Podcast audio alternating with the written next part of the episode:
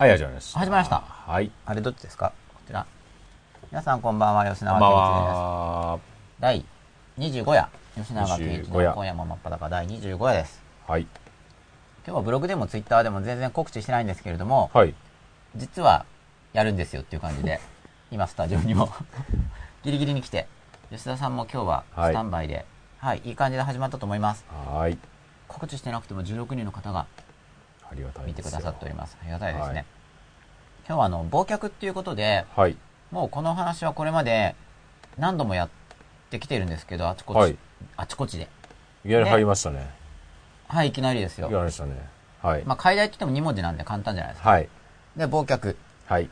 それで、これも何度もお話ししてることなので、ああ、あの話かって僕の話をフォローしてくださってる方は、はい。結構聞いたことある話だと思うんですよ。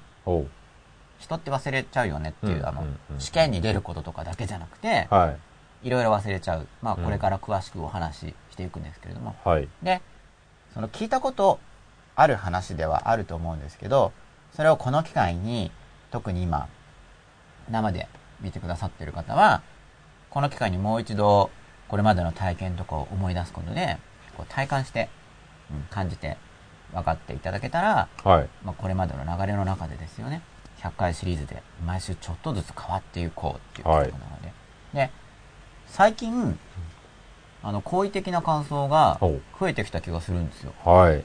まあ、好意的じゃない人は見なくなったとも言える時期ではあると思うんですけどね。まあ、そうですね。これだ。けはい。続いてますからね。そうですねそうじゃない人は見ないみたいな。はい。まあ、続けてみてくれてる人には。はい。僕としてはこれかなり内容、まあ、内容重視でうん。頑張ってるんですけれども、はい。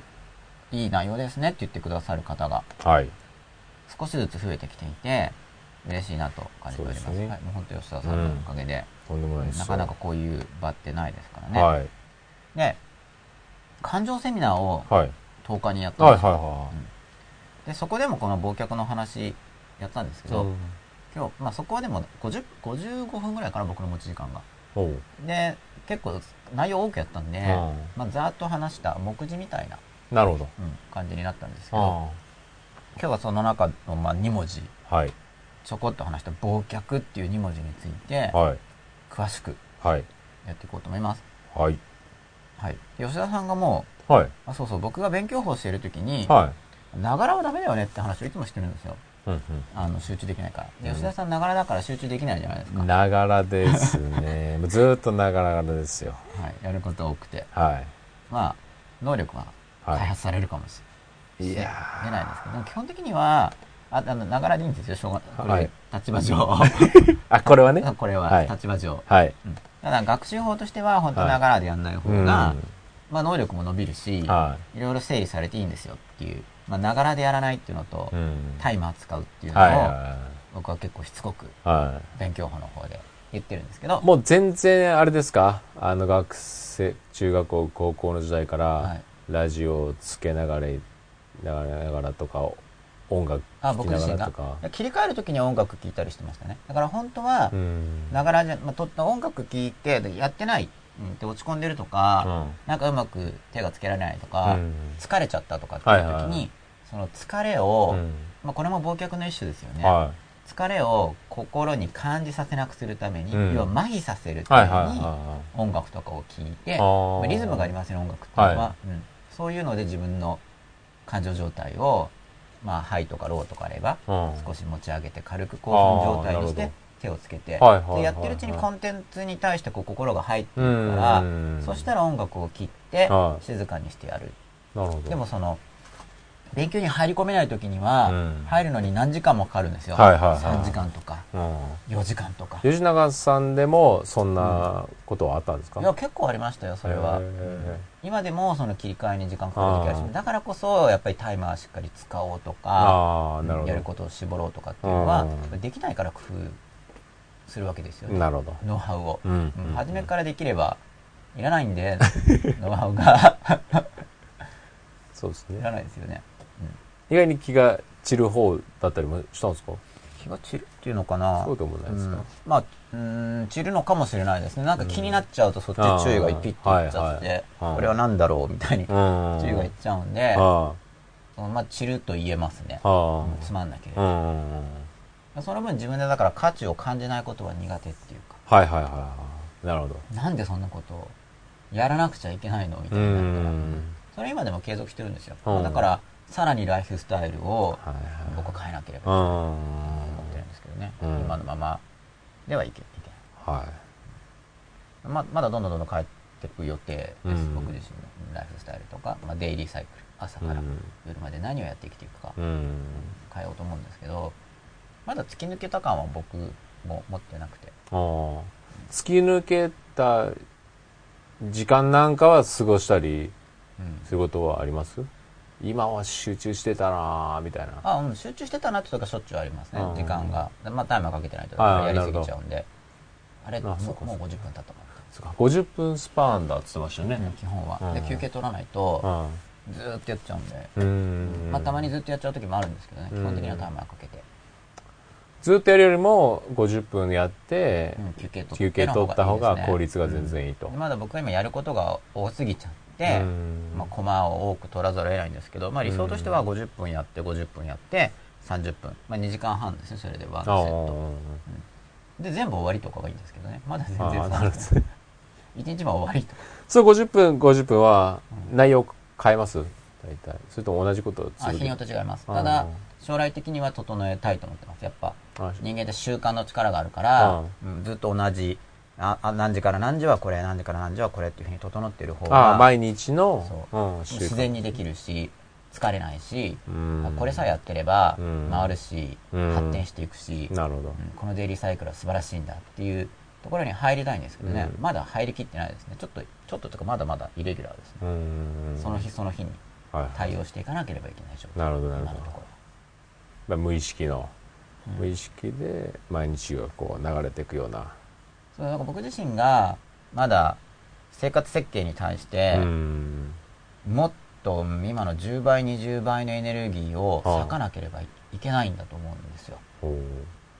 全然足りてないと思うまだまだ。うん、でもエネルギーを割かなきゃいけないっていう状態が、だからその先行きたいんですよね割かなマネジメントの部分に思考力を割いてないってことですね。うん目の前のこれをどうやろうかとかこれをどうこなそうかっていうのに思考力を使っててそのマネジメント自体にで自分は時間をどういうふうに使ってうん。今のプロジェクトとして今年はこれをやって来年はこれをやってっていうふうにその設計にすごいもっと思考力を割けば多分考えきると思うんですよ。うんあの能力的に。なるほど、うん。ただその日々のやることっていうのがあるからエネルギー配分の問題で日々のことをこなしているとエネルギー使っちゃうんで、うん。てか時間も終わっちゃうんでそれで。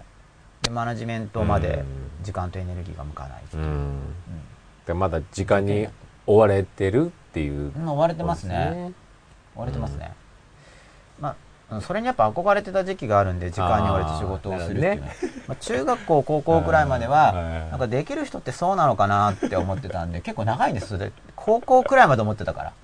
大学初年度くらいまでかな思ってたんで、まあ一時期そそうですよね。そっちに憧れ行きますよね。なんかうん、実際に携帯何個も買って、うん。なんかホテル予約しながら こっちでなんかその配送の電話ね。生徒さんから電話みたいな。うん。ちょっと待っててねみたいなこと。そうですね。携帯なんかも。まだみんなが携帯持ってない時とかに、そうですね。携帯なんか持ってると満足感があるわけですよ、そうですね。でこうやりながらパン食べるみたいなね。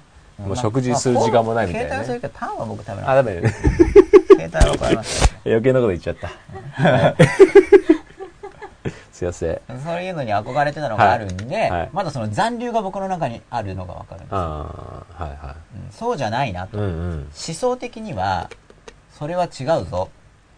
ってゆとりを持たな持ってサイクルをセットしてうんやるべきことが驚くほど少ない方がスマートで頭がいいと、はいはい。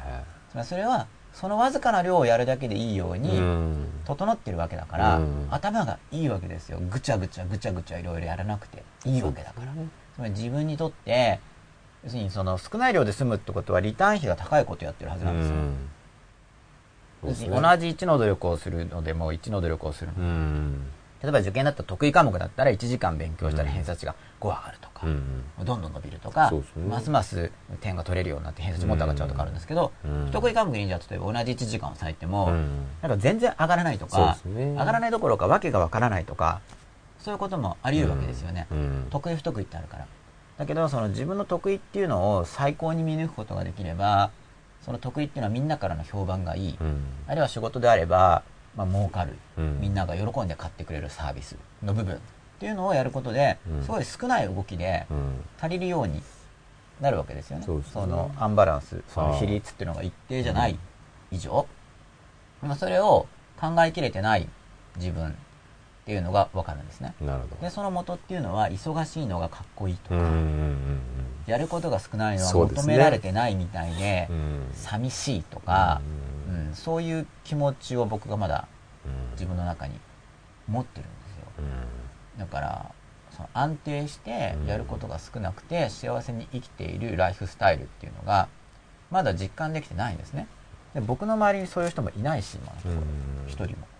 あの身近なレベルでは、一人もいないんで、うんうんそれも大きいですね。具体例見たことないから。なるほど、なるほど。だから今のところ思想的に自分で、うん、イメージしてうんこうなのかなっていう具体的なのを作っていくところまでやらなくちゃいけないから、うんそれってよりエネルギーがありますよね、うんあの自分で創作っていうか、まあそうねんクリエイトしなくちゃいけないことになるんで、うん。そういう状態ですねなるほどどう。でしょう？いやー。今後の僕の方向性としては、はまあ、やること減らして拘束減らして、い。うん。でまあ、ゆっくりして、うん。うん。うんでそうすればゆっくり人とお話できるじゃないですか、うんゆっくりしてるからはそれでまあ、だんだん全国とか回って、ね、親しくお話できるだけの時間をい。うん。持ちたいなっていうのを願ってるんですけどねなる。ほど。ちょっとまだ自分でもわかんないですね。うん。どこが、僕の持ってる要素の中の、どこが強く世の中に求められてるのかとか、どこがすごく喜ばれるのか、うんそもそも喜ばれるところってないのかもしれないうんし、すごく喜ばれることまではないのかもしれないし、そのあたりまだ探ってるんですよねうん。世の中にとってどうなのかってうん僕もわからない。よりコアなものが何なのかってことですよね。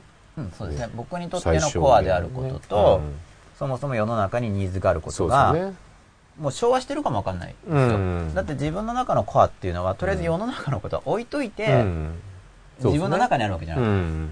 でもしそのコア的なものを出していったときに、うんじゃあもしかして世の中とずれてるとか、うんもしかして世の中より早くて、うんあと50年先だったらすごいニーズがあるよねとか、うんそこはわからないわけですよね。もう自分がそうなんだから、しょうがないやっていうレベルですよね。そうですね。うんそこの部う分。ん。わからないんで。うん。そうですよね。だから、コアでありつつ、まあ、うん微調整とかをして、ねうん今の世の中に合わせていくっていうのはできると思うんですけど、基本的に今の世の中にある程度合わせないと、うんやっぱりみんなに役立ってないってことですからね、とりあえずリアルタイムには。まあそうですね。やっぱりサービスっていうのうは、ん。役に立ってこそサービス。そうですね。で役に立つってことは、今のその人のニーズ、うんその人の求めているものうん。に、こう昭和、こうそれと合ってないとうん役立たないですからね。うんまあ、この番組もそうなんですけど。うん。まあもちろん自分のことを出していくんですけど、あまりにも誰も、誰もヒットしないと、まあさすがに誰も、ね誰の役にも立ってない。まあ少数人数でもいいんですけうど、ん。誰の役にも立ってないなんて感じだと、まああんまりやっても、そうですね。うん、ってことになるうんん。で、うんまあ人数が少なければ少ないほど、より深く役に立ちたいって気持ちはあるんですよ。少ないかもしれないけど、うんより深く役に立てばうん意味があるだろう。そうですね。うんっていうようなことを考えてるんですけどね。はい。はい。で、はいえー遅れました。今夜もよろしくお願いします。S アンダーバー、生島さんから。はい、よろしくお願いします。そう、時間通りに始まっちゃうと多分あれですよね。遅れる人が増えそうですよね。あれ？みたいな。始まってんの？みたいな感そうですね。ええっていうね。でも、これじで。からフライ、ングだよ、みたいな。これからは、一応10時スタートですからね、本来そうで。すよ。はい。吉田さんがどんどん対応して。まあ大体だから実験が終わってきたってことですかね。うん。そうでございます。じゃあ、忘却で吉田さんなんかはい。思いつくことありますか？忘却。ええ忘れるって話これまで何度もいろいろしてきてるんですけど、実は。はい。忘却。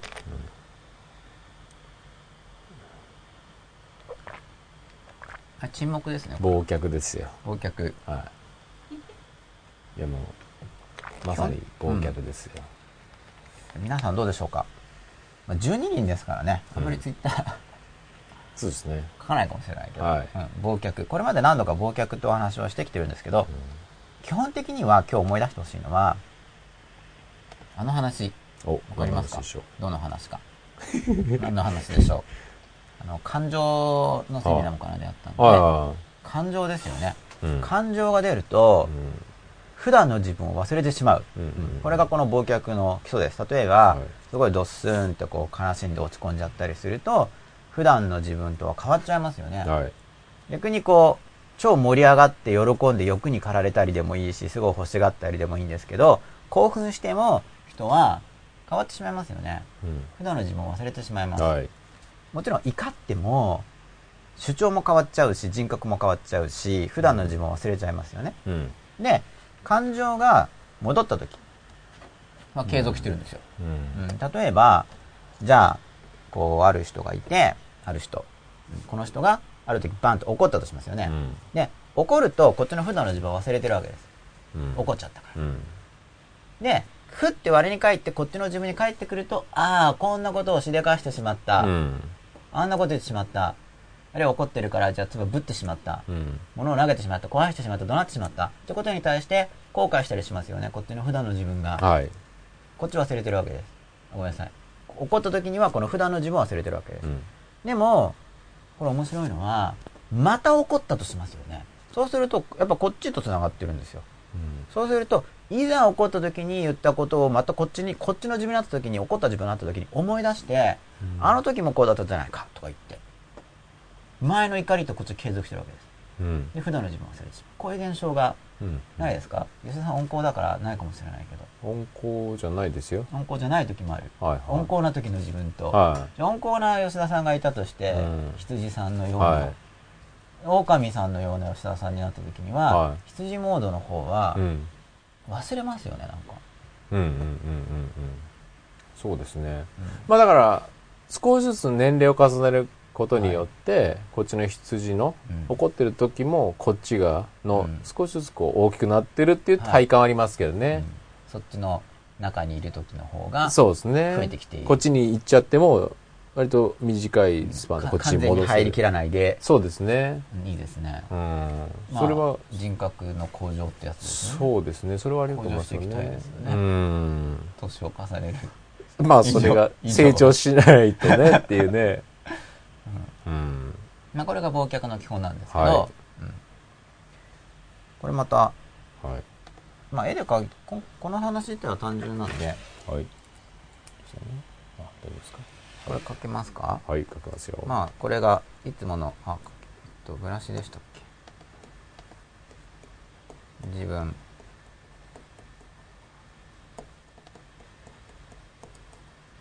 普段の自分怒りの自分ってどう書けばいいのかな？こんなやつですかね。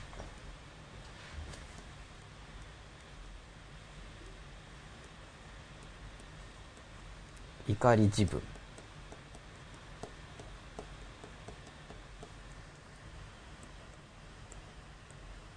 こんな感じでこうちょっとキャラが変わるわけですよ。はい。で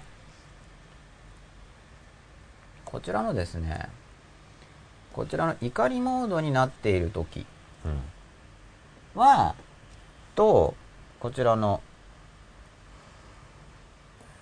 あれは変わってない。普段モードでいる時と、はい。うん、違うんですよね同じ自分なんであれ？綺麗な疑惑ですねこれ。これ西日ですか？何日でしょあどこかから持ってきたものなんですね。吉田さんの撮影じゃなくて。いや今日もう。はい。夕方にちょっと、はい。綺麗な景色の中でな景色。空に晩鐘が浮かんでおります、はでこの普段の自分に例えばじゃあ午後6時普段の自分だったとしますよねい。はい。午後6時にあれ6そのうち出るかな？で怒りの自分に午後8時になりましたとしますよねはい。でふっと我に返ったのがじゃあ9時に我話を分かりやすくするために単純化して、うんえ9時に普段の自分に帰ってきたはい。さあまたうん怒りの自分に10時に戻ったみたいな、うん。こういう風に感情が往復しているとしますよね。往復しているとします。はい。そうすると、うん。普段の自分の方に連続性があるんですよ。だから、うん6時の頃普段だったんだけど、しばらく怒ってて、うん9時にちょっと普通に戻ってきたと。はい。そうすると、こう、6時の頃の自分と、うん。この9時の頃の自分っていうのが連続してるわけです。はい。人格的に。うん。で、8時の時怒ってて、9時に一旦戻ったんだけど、おう。10時にまた再着火した。はいうわーって。はい。そしたら、この10時の時に怒ってる自分は、はい。怒ってた頃と連続してるんですよ。そっちと話が続くんですよね。うん。軽い分裂みたいなのが起こるんですね。この感情が変わることで。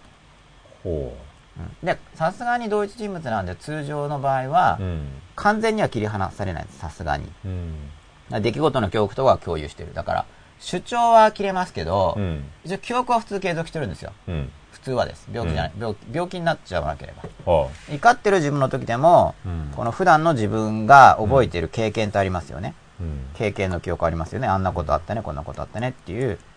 もちろんこの普段の自分の経験の記憶とかにアクセスできるし、怒っている自分の時の経験にも、ある程度ですけどね、ある程度アクセスができるわけです。普段の自分は、主張とか言ってることは、うん。怒ってる時の自分と違うんですよ。否定したりするわけです。うん。同じ自分でありながら、うん。あれおかしかったとか、あんなことやらなきゃよかったとか、うん間違ってたとか言って、まあ、自分で自分を否定すると。人格は継続してないんですよ。ちょっと他人っぽい扱いになるんですね。うん。なんですけど、は完全な他人じゃなくて、い。うん。やっぱり怒ってる時の自分の記憶というのも同時に持っている。うん。まあ、だからこういうふうに、まあ、記憶に関しては、その自分の中にあるって今絵を描きましたけど、まあ、もっとこう別個などっかに記憶っていうのがあって、まあ、それにはこう普段の自分もアクセスできるし怒ってる自分もアクセスできる、まあ、こんなイメージの方が記憶については分かりやすいうん。と思います。しかし理論は変わってしまうので理論は。だから普段の自分が持っている理性と普段の自分が持っている理性と怒っている時の自分が言う理屈ですよねこれはかなり感情に影響を受けるという意味で蔦屋さんでレンタルしてる DVD でも理性は感情の中にあるっていう話をしてるんですけれども。理性はその感情の中にあるって考えた方がうん分かりやすいです。実用的には、うん。で忘却っていうのは何が忘却かっていうとこの自分が変わるとこの普段普段の自分から普段の自分の時とこの怒ってる時の自分で自分が変わると忘れちゃうんですよ。そうじゃない時の自分の。記憶は覚えてますけどね、うん。主張思い。うん。何をしたいか。っていうのは忘れてしまう。はい。というのを指して忘却と。うん。人が変わるってやつです。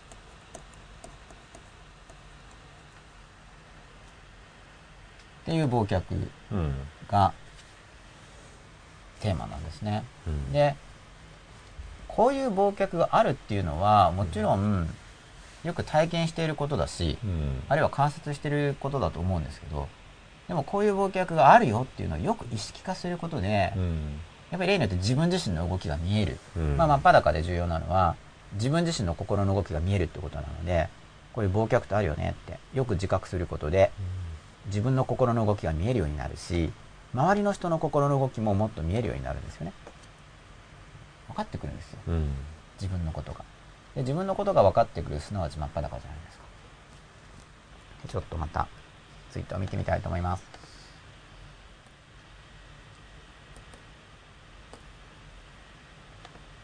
まあ、特に書き込みはないですね。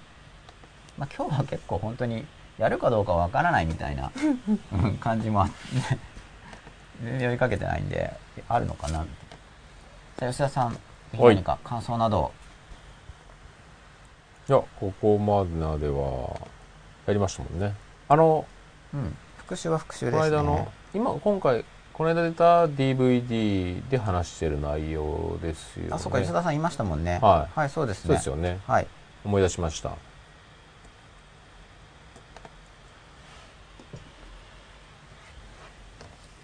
これが忘却、はい。うんの第一段階というか、はい。まあこれまでお話ししたことを図を使って説明してみましたっていう感じなんですけど、はい。だから本当にこの機会に思い出してほしいですね、経験を。この忘却って話を聞いてそうだなっていうところから、うん一歩踏み込んで、できれば最近の経験、自分自身の、自分自身の最近の経験で、うんこの忘却っていうのが起きてたかなっていうのを思い出してみてほしいんですよ。で、これは思い出すっていうのは忘却の反対ですよね。なんか、うん。この間で、葛藤するときありません？この間っていうのは、その、えー普段の普段の自分とと怒りの自分の中で、うん。もう、こっち行くと忘却が起こることをはい。分かってんのに、あここの途中で、うん。なんてこの普段の自分が、こっちの怒りの自分に、うんうん移り変わろうと引っしている時に張られてんだけど、まあ。完全にこっち行ったら忘れちゃうから、うんこう行くここら辺で、うん。いやいやいや、戻な、意志の力でうん。戻るぞってこうやって頑張る、うん。うん。みたいな話ですか、そうですね、うんそんなことは多いような気がしますね。うんそれはだいぶ、あれですね、この忘却のモデルがうん。少し捉えられてきている。つまりうん、このまま行ってしまうと、うん。変身してしまうと。変身してしまうと。怒り自分に。うんで、経験上変身してたいな、ろくなことはないと。うん決してそうなんか自分が幸せにはなることはないと。自分が化け物とかで興奮すると、なんか変人を食べちゃう化け物みたいので、そうですよね前に愛する人がいるのに、やばいやばい、うんこのまま変身したら、今の自分忘れて食っちゃうみたいな。目が覚めたら死んでるから、シ。ョックを受けるぞ、はいいかんいかんみたいな。はそういう昔話みたいな。あれだからそういう昔話はうん、極端に教えてくれてるんだと思いますけい。どね。そうですね。そういう教訓を。うんだと思うんですけどね。そういう化け物になるようなものですよ。そうですね。だから、この忘却現象、うん。もちろんこの怒ってる時の自分っていうのは、まあ、怒ってるからこそ言いたいことが言えるってこともあるんですよ。うん。感情は自分を助けるために来てるわけで、うんうん。まあ、それは不安が出てるからなんですけどね。うん不安が出てるから言いたいこと言えない。うん。から、不安なまま、普段不安が出てるから、うんナチュラルな状態で不安が強い人っていうのは言いたいことが言えないんですよ。うんそれ言って嫌われたらどうしようとかいろいろあるんで、うんだから怒りのパワーを借りないと、ああ、なるほど。そう怒りで変身しないといけないんですよ。その普段、普段のナチュラルが不安が強いと。そうですね。普段、普段怒ってるって人もいます。今この普段の自分が怒りにこう変わるっていうモデルで話してますけど、うんもちろん普段から超怒ってる人ってもいるんですよ、もう。うん。そっちが普段入っている感情？いつも怒ってるみたいな。そういう人もいますけど、そうですね今この図で書いたのは、うん。まあ普段は怒って、まあイライラはするだろうけれども、それほどではないと。うん。で、すごい怒っちゃってる時とかって変わるよね。うん。で、こういうモデルが分かっていると、そのすごい怒りの自分に変身してしまうと、普段の自分を忘れてしまうんですよ。うん。で、忘れてしまうっていうことを知識で知っている。これ忘れてしまうという忘却という現象が起こるということをモデル的に理解しているからこそ、ひ引き止める力が、そうですね。いかんいかんって。うん。あ、忘れちゃう。うん。今の自分をう、ん。このままではこのままでは忘、れてしまう。そうですね。いかんいかんってことでうん。意志の力を使ってう、ん。変身に抵抗することができる。うんまあ本人ですからね。はい。いかんいかんって戻せるんですよ。そうですね。で戻せるのはその忘却があるっていうのが分かってるからなので、そうですね。そうです。うん忘却があるっていうのが分かってることによって将来が予測できるんですよ。うんつまりそこで自分の人が変わってしまう。うんしかもさらにその後で感情状態が戻った時に後悔するはずだとこれは。だったら今をとどめてた方がうんいいじゃないかっていうふうに、これそこですね。コストリ単位なんですけど、うん。そんな感じですね、もうね。それがだんだん見えるようになってくるんですよ。で、僕がさっき時間の使い方言いましたけど、うんそのコストリターン比を上げるしかないんですよ。うん。幸せになろうと思って。まあ全てにおいてですよ。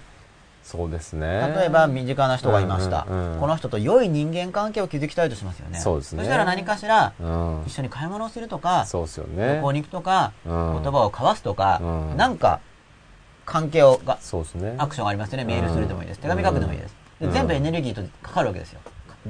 感情エネルギー体力エネルギー時間のエネルギーも使うしうんお金も使うかもしれない、うん。必ず何か出しますよね、うん。それに対してじゃあ2のものを出した時に人間関係が3良くなるのか、うん10良くなるのか、うん。50良くなるのか、うん500良くなるのか、うん5万良くなるのか、500万良くなるのかなんですよ。結局コストリ単位なんですよね。うんで、使い方が悪いとエネルギーを使って悪化しちゃうわけで、うんこれはまあ商売で言ったら赤字ですよね。うんお金投資したのに、儲かるどころか損しちゃった。うん。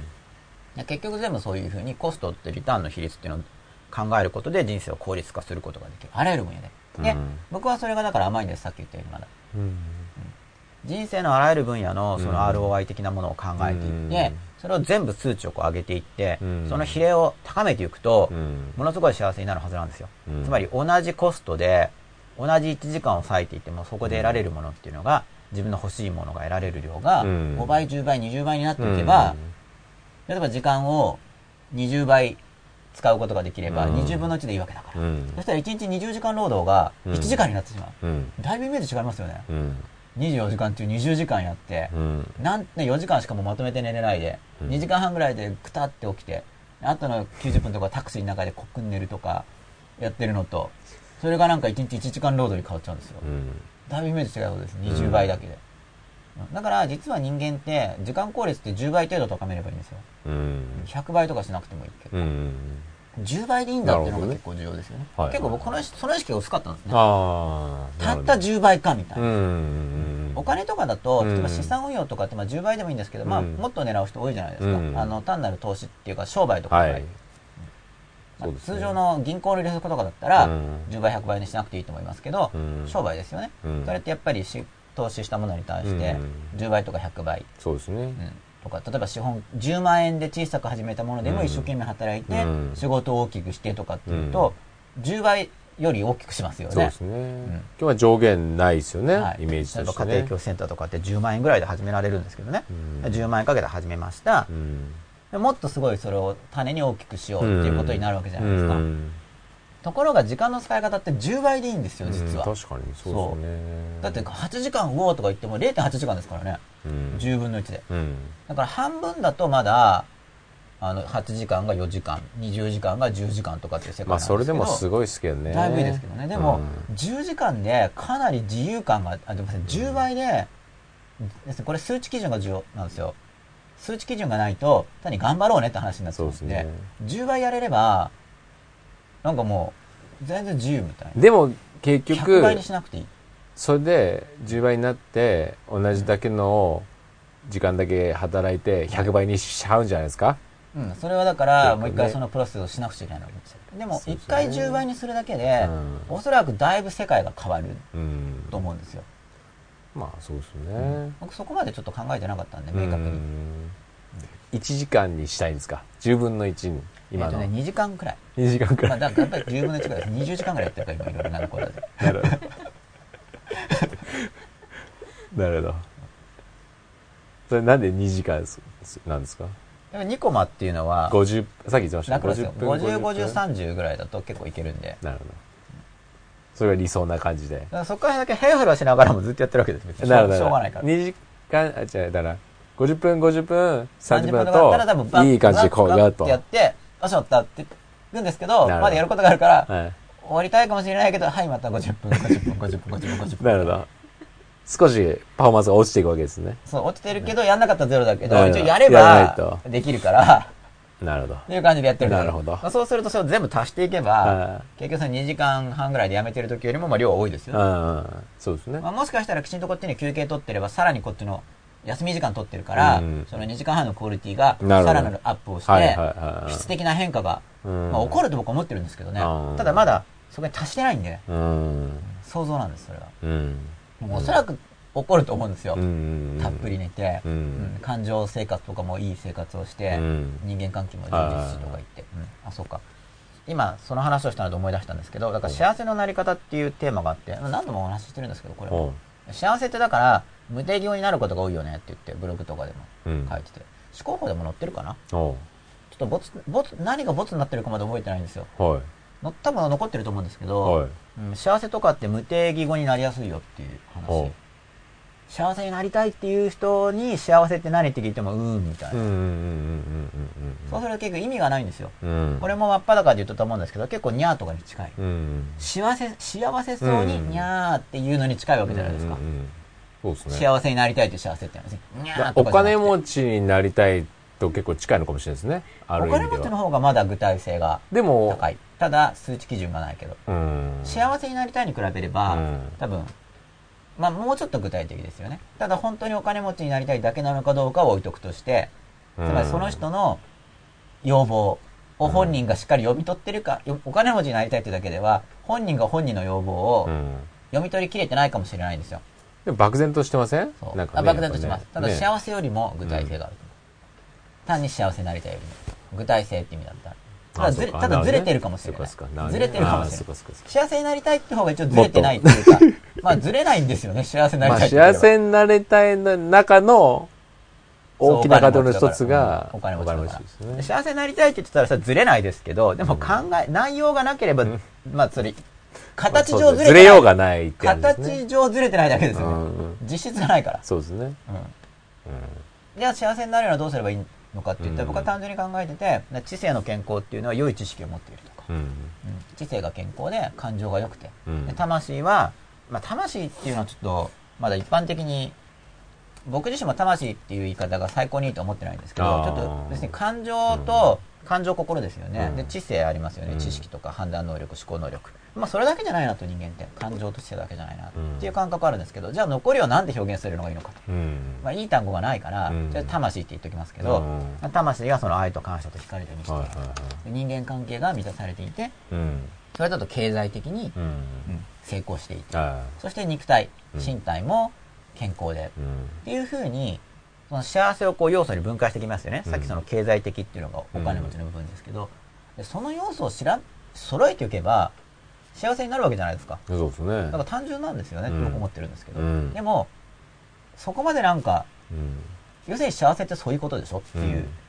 ふうのはあんまりやってないってことです、うん。なんか神秘的神秘的にしている幸せっていう。で、なんか、しかもその今の要素の、どれかみたい、みどれかみたいなイメイメージが結構強いですよね。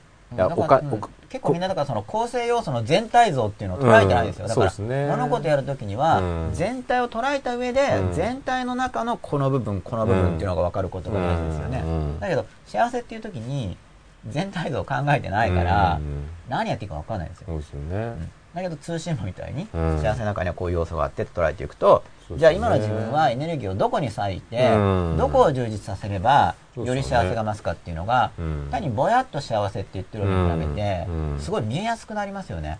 要素。ででもさっき言ったぐらいしか要素ないんですよ。うん。別に。うん。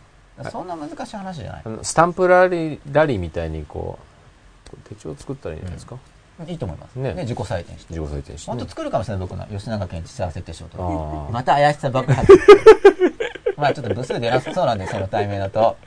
希望者だけにみたいな50部限定とか。手作りで。金コスで。金コスで作るからいいじゃないですか。3000とかシールシール付きでね。3000シールつけるともうちょっとするかなもうちょっとする。50部だったら。高いじゃないですか1枚1枚が、いや、良さそうですね、でもね。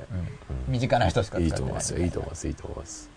まあ、その科目をだからきちんと充実させていけばいいんですよ。ああそれは例えば科目って言った時に大学受験の中の科目だけだと狭いんですよ。そうですね。5科目あるように見えるけど、うん。全部知識の中に入ってるじゃないですか、うん。そこ知識の充実に過ぎないんで、うん。それはそこだけじゃ足りないです。そうですね。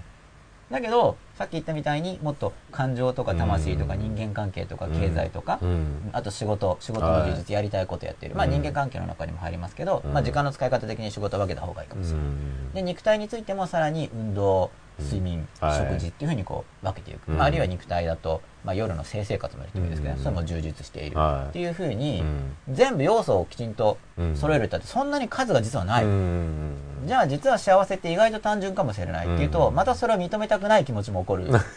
あの多くの人そんなわけがないと。そんなんでいいってなると達成できてない自分がなんかアホっぽく見える。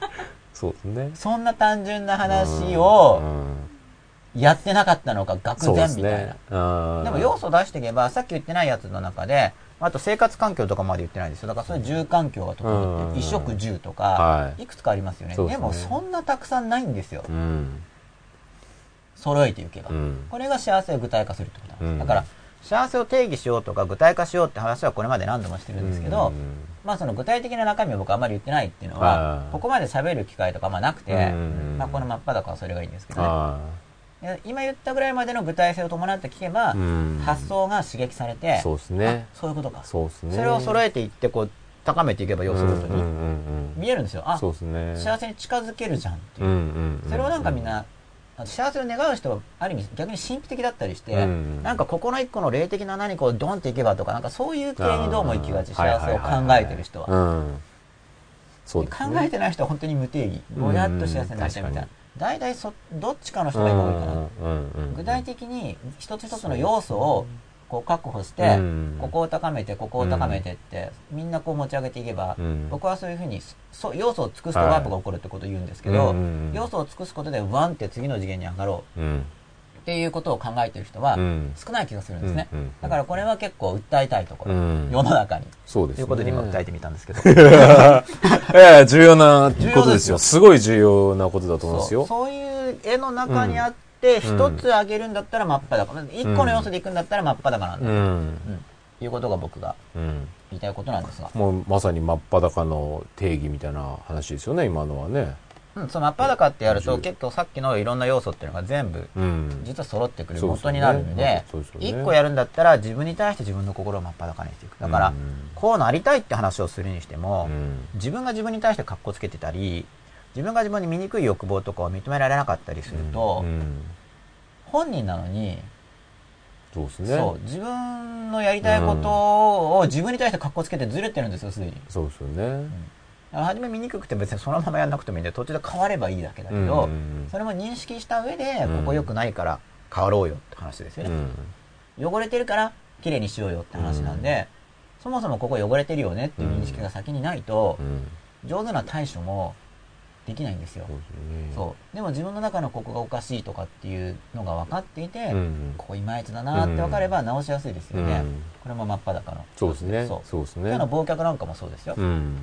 うん。普段のいい状態の自分がいて、うん。で怒る、うん。悲しむ、こう遷移してしまって別の自分になってしまうと、うん。ちょっとこれいまいちな自分になるな、で自分はこうずれちゃうな。しかもこういう刺激があるとこっち行っちゃうなっていうのがこう見えてくるうんと、は見えてくるとこれ、うん。まあ、知識の一種なんですけど、うん。自分で自分を知ることでそのやばい刺激が来た時に予測できるようになるんですよ、ここを刺激されるとこっちの自分に変身しちゃうかもしれないから、うん注意しようって自分で、うん。うん事前にこう意志をぐっと高められる、ど。うん。あの予測できると全然人間って違うんですよ。だから急にバーンってぶたれるのと、もうぶたれそうだと思って体をこう固めてるので違いますそよね。うですね。あの階段降りる時ですらそうですよ、うんうん。下にこうやって階段があると思って降りているから降りれますよね、うん。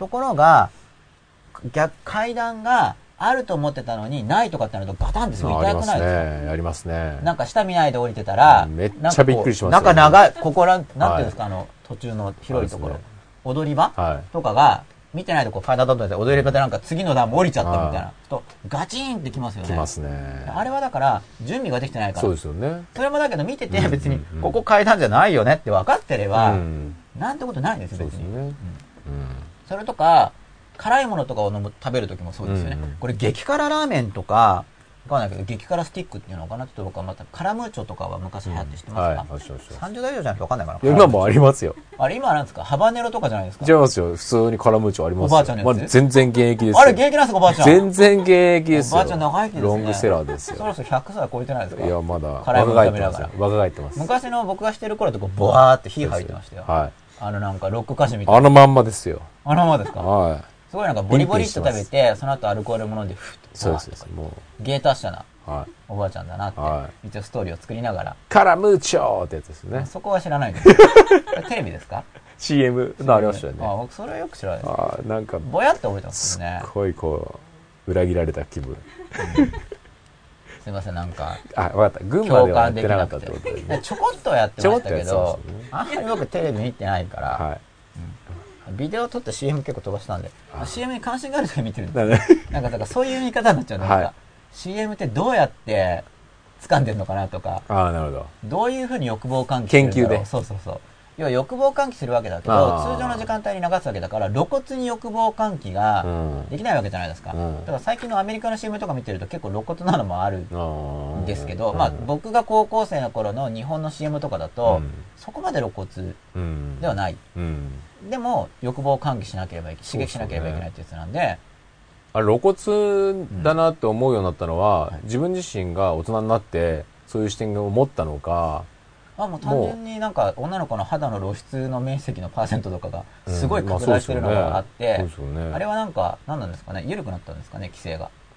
うん。まあアイキャッチ取るだけだったらそれはヌードとかの方がまあ見ちゃうわけですよ人っていうのは。うんまあだけどそれはちょっとその手法はうん。いろいろ良くないからやめてねっていうことで多分規制かなんかがあるわけですよね。うんそういう人見るかもしれないけど、うんそのやり方はやめとこうよっていう。うんあの商売とかでも、それは例えば中毒性がある薬物だから、それ絶対売れるだろうけどやめとこうよとかありますよね。うんうんそのトータルに考えなきゃいけないから、うんルールっていうのを作って。そうですねだから何でもかんでも使える手法としても、うん単純に売り上げが上がれば何でもいいのかって言ったら、やっぱり、まあ、ゆるその手法は、ちょっと、例えばプロレスとかでもルールあると思うんですよ。そうですね。鉄砲で打っちゃダメとか。うんこれダメですよね。うん。ナイフ、ナイフもダメなんですよね。ナイフで刺したりとか、うん鉄砲で撃つのは多分禁止になってるはずですよ。フォークぐらいじゃないですか？フォークも本当はダメなんですよ、それはね。ダメですよね。そうしないとなんか、でその本当はダメだけど、なんかちょっ、とやってみるとか。ありなラインみたいなとか、うんその辺が結構でも曖昧にはなってきてますよね。裁裁量なんですかね。結構ね、でもね。まあいろいろ規制は緩くはなってきはきてうるんですけど、ん。まあそれはちょっと話がはい。少しはそれ、まあ関連してるけど結構それてるんはいですよね。で、カラムーチョ。はい。カラムーチョも、カラムーチョは、カラムーチョはそこにそこに戻るんですカかラムーチョ自体はそれてないんですよ。あなるほど一応カラムーチョの補足まで言わないと、あなんでカラムーチョなんだろうあっていうのを言ってないわかりました。カラムーチョは、はいカラって漢字がは、漢字でカタカナが入ってて、はで、なんか、確か火とか吹いてるし、絵も。赤いし、ものも赤いし、はい。辛いなって思って食べるじゃないですか。はい。で、それほどあれも激辛でもないけど、でも仮にあれがもっと激辛だとしても、うんこれすっごい辛いよ。激辛お菓子だよって言われて食べるときには少しこう構えてますよね。うん。辛いから。はいはい。っていう風にして辛いぞって思って食べてるのと、はい。トマトと思って食べたら、は中に唐辛子が詰まってたっていうのはうん違いますよね。そうですね。食べた時に。はい。これは準備ができてるかどうかで人って違うんですよ。うん。覚悟ができてる。はいはいはいはい。だから、忘却っていう現象があるんだっていう風に分かっていることで、あ、これ OK ですか？はい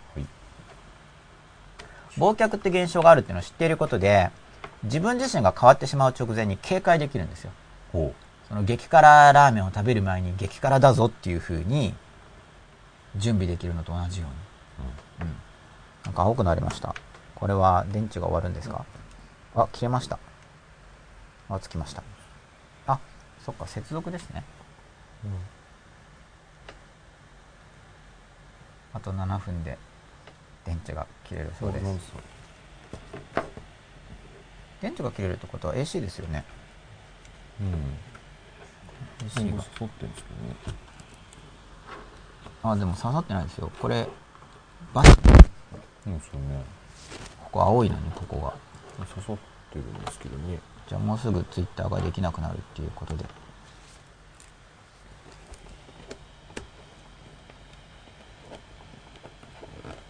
あ、切れた。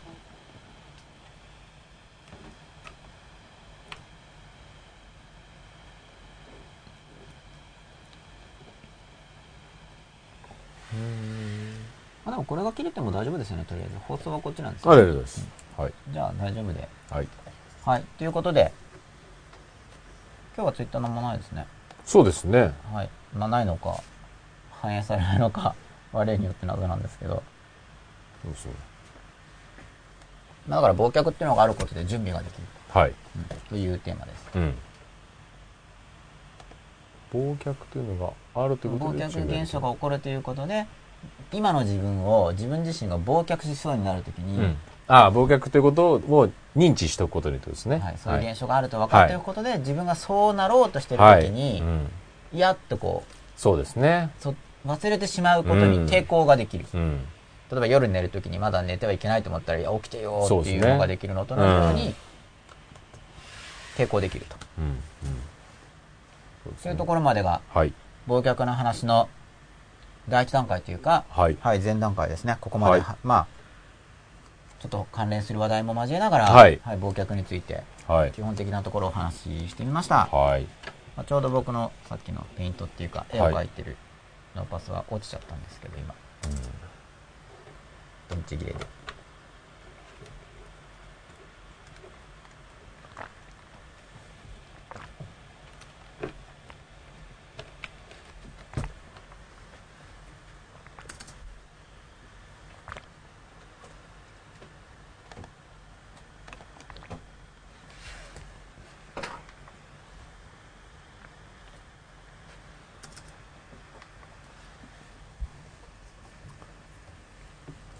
ツイッターもそっちで見れるから。はい。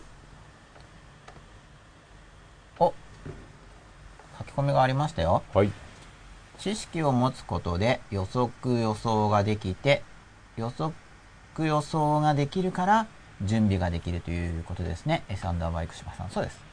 そういうことです。だから知識を持つことが重要で、で、知識の充実っていうのは、知性の働きを良くする一つなんですけど、うんまあ、良い知識を持つことが重要。で、知識の中でも、一般的な知識と自分自身についての知知識っていうのがあるんですけど、一般的な知識にしても必要なのって結局今の自分に役立つこと、将来の自分に役立つことだから、うん。要は知識っていうのは、うん。広い意味での自分についての知識、自分に関する知識っていうのを持つのが大事ってことですよね。うん。まあ、仕事してれば本業に関連する知識とかっていうのは、ん。一般的な知識だとしても結局自分が使えるわけだから、うん。ある意味自分についての知識ですよね。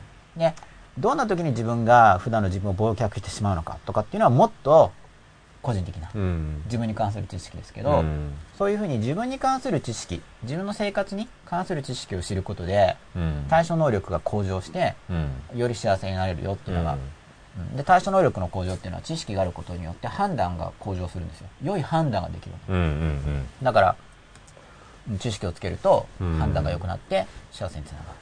だから流れとしては感情があってそれをまず意識化するじゃないですか。そうですね。ね。感情があるということ自体から認める。そうですよね。だからまず感情を見つめる。はい。でかそれが知識化するっていう感じですよね。流れですね。自分自としてはね。身の感情ってどういうパターンなんだろうねっていうこの観察することでね。自分のパターンを知識として自分が持つことができる。うん。あるいは身の回自分に関する観察を行うことで、はい。自分の身の回りの人の感情パターンの知識を持つことも可能うになってくるんわけですね。うんうんそうですね、ん。そうですよね。で、これも前言いましたけど、うん。自分自身の心の中の方がデータが多いですよね。うん。人の心の中って推測しなくちゃいけうないので、んだからその人の心の中は逆に言うと推測しないといけないものだから、うん自分の心の中のパターンを当てはめるんじゃなくて、うん。きちんとデータを取って、うん。その人の心の宇宙の似姿を自分の心に作ろうって思わないと、うん。ついつい自分の心を当てはめちゃいますよ。そうですね。っていう話ももう、はいはい。まあこれ前回ですよね。うん。その三次元化宇宙はい観中心で、はいはいうん相手の三次元宇宙、自分の心の中にうん。作っていこうと思ってやらないと、なかなか作れないですよね。はっていう話も。いうんまあそれも一種の知識です。そうですよね特に大それでそれってすごい大大事というか大変だから、すごい身の回りの人じゃないとそこまでできないんですよ。うんその人の心の中の似姿まで作ろうと思ってればデータ量が膨大なんで、うん一般の人間関係では、その相手の人の心の似姿全部を作るんじゃなくて、今関わりがある分野、仕事だったら仕事関連のその人が思ってることとか、うんうんその部分的な宇宙を、宇宙の模型を自分の心に作る。うん。までしかやらないんですけど、はい。よっぽどその身近な人以外は。うん。でも、そのちょっとした関わり合いをする人だとしても、うん。少なくともその分野においてのその人の似姿っていうのは、うん。自分の心の中に構築していかないと、はうまくコミュニケーションができないんだよっていうのは、それは一人一人宇宙が切り離されてるから、うん。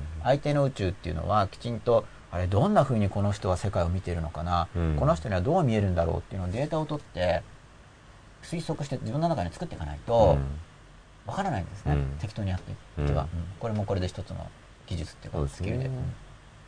だから理解もはい。やっぱり意識化と知識知識化するっていうこととつながりますもんね結局ね。記憶の中でうん。パターン化されてくれあば、ね。知識になるんでこの人はこういうこの人はこういうパターンを持っている、この人はこういうパターンを持っている。うん。でさらに、まあ、その個別的にこの人との関わりの中でその人の対処の仕方を分かってもいいし、うん。この人のパターンが分かった時にもっと一般的なレベルの知識、うん。人間関係に関する本とか講演セミナーとか、うん。心理学の本とかを読んで、うん。一般的な知識ジェネラルな知識を得ることで、あこの人ってこれに似てるからじゃあここに書いてあるこの方法が使えるかなって試してみる、うんっていうこともできますよね、うん。それは一般的な知識を結局は個別的に自分に関連するところに使うんですけど、うん。それを自分で考え出すだけじゃなくてそうですね。一般的な知識も役立つっていう。意味です、ただちょっと僕自身の考えとしてだから知識が先行しすぎてしまうパターンも結構多いかなっていう気はするんですよね。もともとやっぱり感情ありきが僕なんかなんかやっぱり人間らしいなっていうのがやっぱりどうしてもあるのでそっちのち感情ありきからえーそれを意識化してはい。知識化するっていう流れが僕は結構重要かなと。うんまあ、事実でそこに事実から入ってるってことでですね。ねでそこにもちろんそのねいろんな本だとかから知識をプラスアルファしていくっていうのはすごいいいことだと思うんですけど、あまりこっち側から例えば要するにしなんか人を知ろうっていうので、はい。心理学の学習からうん。入りすぎるパターンとかってよくあるじゃないですか。うん。まずはおかしいですね。ね。それはこの真っ裸の中うでん。扱おうと思ってるんですけど、うんその場合は実は知識がうん知識として学ばれてなくて、実はフィクションになってるだけなんですうよ。ん。ああ、なるほど見。た目が知識的なものになってますが、うん結局小説や映画などのフィクションから学んでいることと同じなんですね。だからそれフィクションで学んでることになっちゃうんうん。で、うんうん扱う予定なんですけどね。ああ、なるほど。今話したから、はい、回がなくなってしまう。もういっか、みたいな。フィクションから入ってることになるんです。そうですよね。うん。そうですね。なんかあんまり人間ってこういうもんだとか、うんそうで、初めにそういう枠を持っちゃってるから、ですよね直接その事実を観察できなくて、うん思い込みで見ちゃうから、うん理解するんじゃないんですよ。全く逆。そうですよね理解ししよう。ここの現実に密着して観察して、これを分かろうってするアプローチじゃなくて、だ本人は分かってるつもりです。そうですね。本人は自分のフレームワークで説明してるつもりだから、これはこうだとか言って。うんでもそれはう、ん現実を見つめて、うんその、その似姿を自分の中に作って理解しようっていうのではないんですよ。うんそうじゃなくて、似姿を作るんじゃなくて、うん自分の持ってる色眼鏡で。見自分のてるだけなんで。世界に当てはめるっていうね、似てるけど、全然違う。そうですね。結事ま実から入らないと。そうですね。うん全然違います、それは。そうですよね。うん。現実からのフィードバックが起こらなくなっちゃうと、うんもうそっち入っちゃうんですよ。そうですね。こう自分で理論的枠組みを持っていて、現実ずれていたらどっちが正しいんですかって、現実が正しいわけじゃないですか。うん。説明できないわけだから。だけど現実が正しいのうをん。認めたくないと、うんこんなはずがないとか。そうですよね。そっち行っちゃ。初めはいいですよ。うん。初めはみんな思い込みってあるし、うんみんな各自の理論を持ってるから、うんおかしいこんなはずがないって、うん初めに思うのはいいけど、うん。こんなはずがないって、まず、まず反応は出ちゃうもんだと思う、うんそれは、うんよっぽど訓練してないと。僕も出ます。あれ？こんなはずないんだけどな。うんでも、うんこんなはずないって出た後で、こんなはずないのはずがないまで知いらない出ますよだからそれ怒りも出るし、ねうんこんなはずないっていうふうに、それ現実否定じゃないですか。うん。こんなはずないっていうのは。だけど、こんなはずないは常に間違いです。うん。そうじゃないですか。うんだってこんなはずないだって現にそうなんだから、そうですね。常に自分が負けじゃないですか。うんだけど、うん。これ人間の面白いところで、うん。なんか自分の方が偉いんですよ。そうですね。自分が神様みたいな。うん。こんなはずないだってそうなんだから、あんだけ勉強したのに。こんなはずないとかと。これはうまくいくはずだったのに、こんなはずがないとか。うですねこんなはずがないってってなっちゃってるんだから、ね。こんなはずがないという予測を作ってしまう自分の理論のうん何かどっかに間違ったんですよね。うん。その導き出すための理論なのか、うんそのためのデータなのかね。なんか間違ってたのは自分じゃないですかうん。そうですよね。現実の方がうん。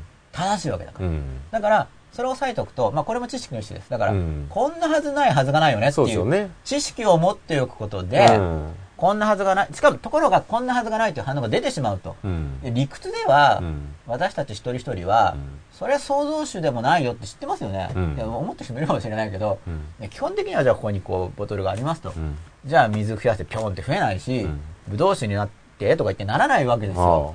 なるという人もいるかもしれませんが、僕と僕の周りにはいない。はい。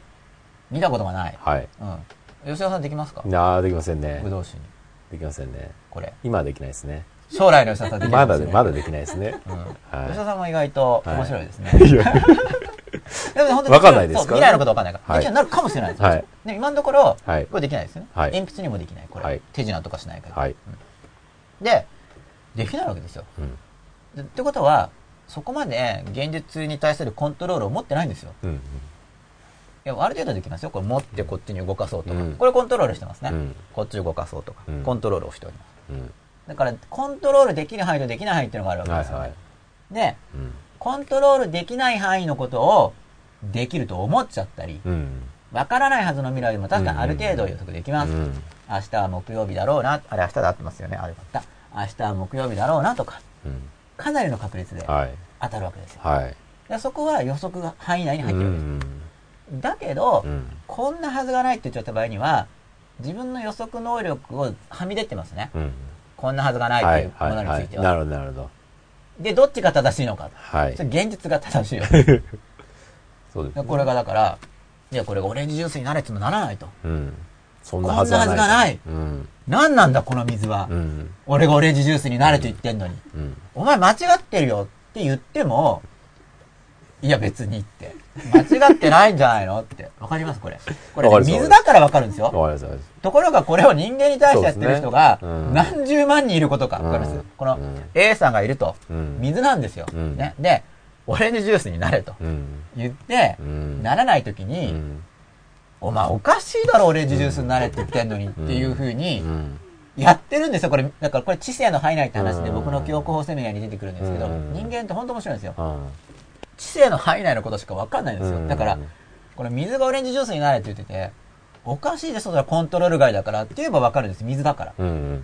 でもこれが人間になって、うん変われったって変わらないでしょってなった時に、うんこれおかしいですよね、これ。オレンジジュースになんないんだよ、つって。うん毎日20回言ってるんだよ。うん半年も言っててって言ったらどうですか、その人。ちょっと、やばい人かなってうん見えませんか、吉田さん的に。うん頑張ってる人に見えます、うん多分だから、修行者みたいな。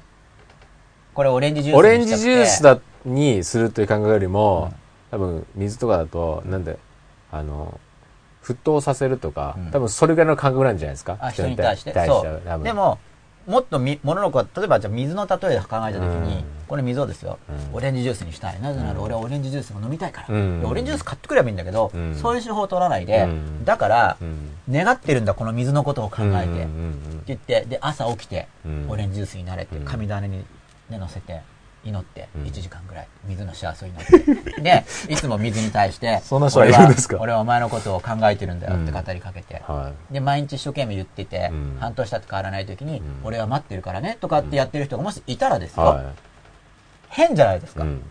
なんか、大丈夫かな？うん。ちょっと、そのアプローチを、いや、本人は頑張ってるけど、うん。違うと思うよって見えますよね。それ水だからなんですよ。うんだけど、水だと、やってる人も、いやでも本当にやってる人は分かってないけど、うんさすがにほとんどの人の知性の範囲内に入ってるから、うん現代人は。うん。でも、まじないとこはもっと信じてる文化で、うんそれはもうそんなに祈ってるなんて、うんなんて尊い方なんだ。うん。いずれあの方はオレンジジュースにしてくれるに違いないっていううん信仰心があるような文化であれば、はいおかしいとは思わないんですよ。そうですね。なんて偉い人だ。うん。あそこまで祈ることは私たちにはできないぞ、ということになるんですね。はいところが、うんこう水とか物質的なことに対する理解は現代人は進展してるんだけど、はい。まだ人間心理に対する理解は浅いから、うん人間に対しては平気でやってるんです、うんまじないみたいの。うん。で、うん。みんながみんな信じちゃってるから、つまり水がオレンジジュースだと思ってるから、うんそういう信仰集団だから、うんおかしいと思ってないんですよ。うん。その、オレンジジュースになれーって毎日やってるのを、うん。偉いって見るんですね、もちろん。うん。なんて偉いんだだから感情というものに対して結構こう意識でやっぱり七変化できるという意識は強いんじゃないですか？要するにやっぱ根性論みたいなのもありますし、はい。そのどうとでも変われる自分次第だっていうね、うん確かに変われるんですけどね。うん。ただ、その変わる範囲内っていうのがあって、うん。これ水だってさっき吉田さんが言ったように、うん。まあもちろん、火にかければ、うん水蒸気にたくさん変わるとか、うん。そういうコントロールできる変化もあるうわけです。ん。でも、これにこう、オレンジジュースを入れればね、うん。薄いオレンジジュースを作るとかになりますけど、うん念じるとかの手法で、うんあるいは語りかけるとかの手法でオレンジジュースにならない。うんつまりそれは、その手法でうまくいかないし、うんコントローラーに入ってないんですよ。うんでも、それを認めたがらないし、結局根性論だと、うん一生懸命念じればなるんじゃないのって話うになるんですよ。ん念じ方が足りないんだみたいな。そうですよね。そう。でも念じ方が足りないんだってアプローチは、だから、うん。その念の量が原因になるときだけ正しいんですよね。うん。本当にその念の量が原因でう、ん。念を強めれば変わるんだったら正しいけどそうじゃないのに念を強めたうら、ん。エネルギーの無駄遣いなんですよ。そうですね。だから、その、例えば分かりやすいのと、スポーツの世界なんかでは、少しずつそういうのは変わったんじゃないですか、だいぶ。そうですね。ね。やっぱスコアがあるからですよね。なんかね、うん記録にも残るし、そそうですよね。うん。だって実際こっちの方が早いじゃんみたいな。なんか、水飲まなかったら根性、なんか精神的に強くなるみたいなね、はい、昔はありましたあり。ましたよね。やっぱデータが取れるから。そうですよね。そう。だからそれはデータが取れるのは、うん。結局こんなはずじゃないっうん。て言った時うに、ん。出るんですよ、そういう反応が。うん。それは私たちは思い込みが強い、うん。エゴが強い、うん。自己正当化が甚だしく強いから、うん。だって自己正当化ですから、こんなはずがないっていうのは。そうですね。だって現実が正しいに、うんこれ理性的に考えれば、うんそれ現実の方が正しいわけですよね、うんそれは結構認めてくれる人が多いと思うんですよ。うんでもそれも、科学教育がある程度普及したからで、普及してなければ、そうっすよね。この話すら通じないですよ。ね。そんなことはないみたいな本。当ここ現実が正しくないだろうみたいに言われちゃう。数年とか数十年の世界ですもんね。そんなのがようやく。結局は仮説よりも実験が大事だとか、うんで仮説検証っていう考えうも、ん。すごい広まってきましたよね、一般に。うんむしろなんか意味考えずに使う人も多いくらい 普及してきたっていうか、そうですね仮説検証っていうのが。うんだから仮説検証っていうのは要は、うんこんなはずがない、うん。お前がそんなはずがないみたいな。うん。だけどこんなはずがないって思っちゃうんですよ。うん。思っちゃうもんなんだと思ってないわけ、うんうんだから自分は仮説を持ってしまうと、自分の説が正しいって思っちゃうんだ人って。うんっていう知識を持ってることで、うん。つまりそう思っとかないと、また忘却が起こるんですよ。はいはいはい。つまり、こうそんなはずがないじゃないかっていうモードに入ってる時には、うん。現実の方が正しいよねって。いうんのを忘れてるんです。うん。うん。冷静な時には、うんそれはだって仮説は仮説に過。ぎないから、みたいな。う んそうですね。事実と違かったら、うん変えるべきは仮説でしょうとかって言ってる人うが、ん。それを忘却してしまって、うんそんなはずがないとか、こんなはずじゃないとか言ってなっちゃうんですよ。忘却しちゃうんですよ。うんだから、こんなはずがないってのは忘却しちゃってるんで、うん。そういう現象があるって知っておく。知っておくと気づけ、気づきやすくなるんですね。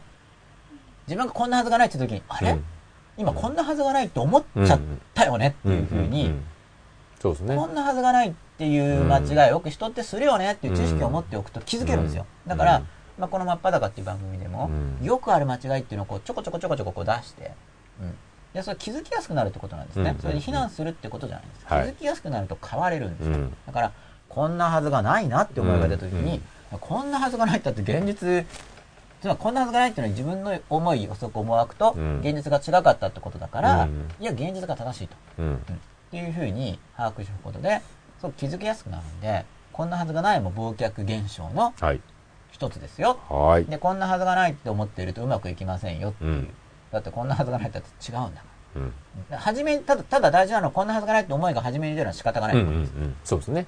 仕方がないそ。れを否定するのも違うんですよね。反応として出ちゃうから。うんうん。ただ、こんなはずがない、なんか正当化の働きを撲滅できるまでは、そうですよね。せできるかもしれないですよ。あなたが歴史に残るセイントであれば。うん。戻せばいいね本当に撲滅したら、本当にリアルに、多分ですよ、うん本当に自己正当かどうかを撲滅し、かつそれが単なる撲滅ではなく、ん人格的に高潔になれば、おそらくあなたのもとには世界中から何億人か来ますよ。うん。お参りに。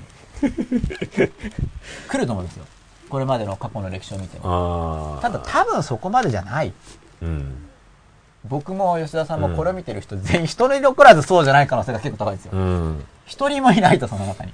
そうですよね。その可能性が高いじゃないですか。うん。ね。でもそれですら認めたくないんですよ。僕たちはエゴが強い。ああ。だけど、まあうん多分かなりの確率で一人もいないです。そうですね。うん。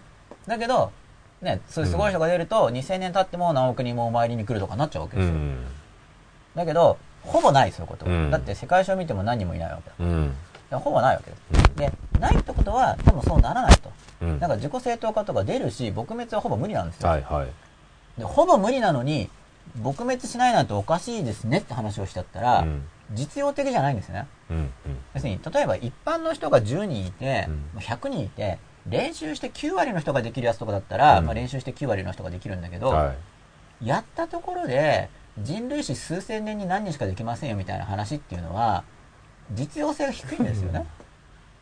なんてなんないから普通。そうですうんね。っていうことは、うん。その自己正当化を撲滅しましょうってアプローチじゃなくて、うん。正当化を出るから、うん。じゃあ出ることを認めた上で、ういや出ますけどどうしましょう。出ちゃう自分ですがどうしましょうか、うんそうですよね。っていう向きでいかないと、できないんですよ。